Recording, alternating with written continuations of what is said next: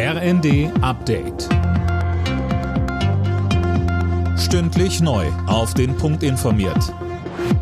Ich bin Anna Löwer. Guten Morgen. Anders als angekündigt fließt durch die Ostsee-Pipeline Nord Stream 1 auch weiterhin kein Gas. Das hat der russische Staatskonzern Gazprom am Abend mitgeteilt. Mehr von Max Linden. Als Grund gibt Gazprom ein Ölleck an einer Turbine an. Das müsse jetzt erstmal repariert werden und solange wird die Pipeline komplett abgestellt, heißt es.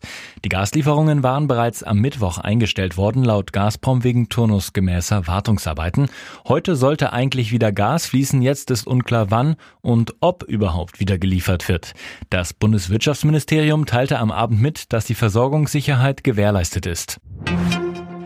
Nach wochenlanger Diskussion wollen die Ampelparteien jetzt das dritte Entlastungspaket festschnüren. Der Koalitionsausschuss kommt am Vormittag im Kanzleramt zusammen, Anne Brauer. Ja, und SPD-Fraktionschef Mützenich hat sich vorab überzeugt gezeigt, dass da auch was bei rumkommt. Die Vereinbarung müsse mit Wucht die Öffentlichkeit erreichen, sagte er. Ob das aber heute schon gelingt, da wollte sich Mützenich nicht festlegen. Die Ampel will wegen der gestiegenen Preise, vor allem für Energie, weitere Entlastungen für die Menschen. Die SPD fordert etwa ein 49-Euro-Ticket. Die Grünen mehr Wohngeld und die FDP einen Abbau der kalten Progression in der Einkommensteuer.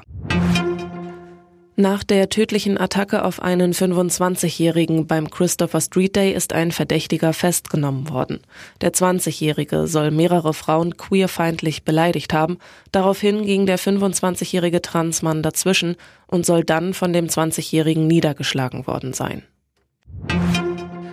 Die NASA startet heute einen neuen Anlauf für ihre unbemannte Mondmission Artemis 1. Geplant ist, dass die Rakete heute um 20.17 Uhr unserer Zeit abhebt. Die technischen Probleme, die zu der Startverschiebung geführt hatten, sind wohl behoben. Mit dem vierten Saisonsieg hat Borussia Dortmund erstmal die Tabellenführung in der ersten Fußball-Bundesliga übernommen. Die Dortmunder holten sich am Abend zu Hause einen 1 zu 0 Sieg gegen die TSG Hoffenheim. Alle Nachrichten auf rnd.de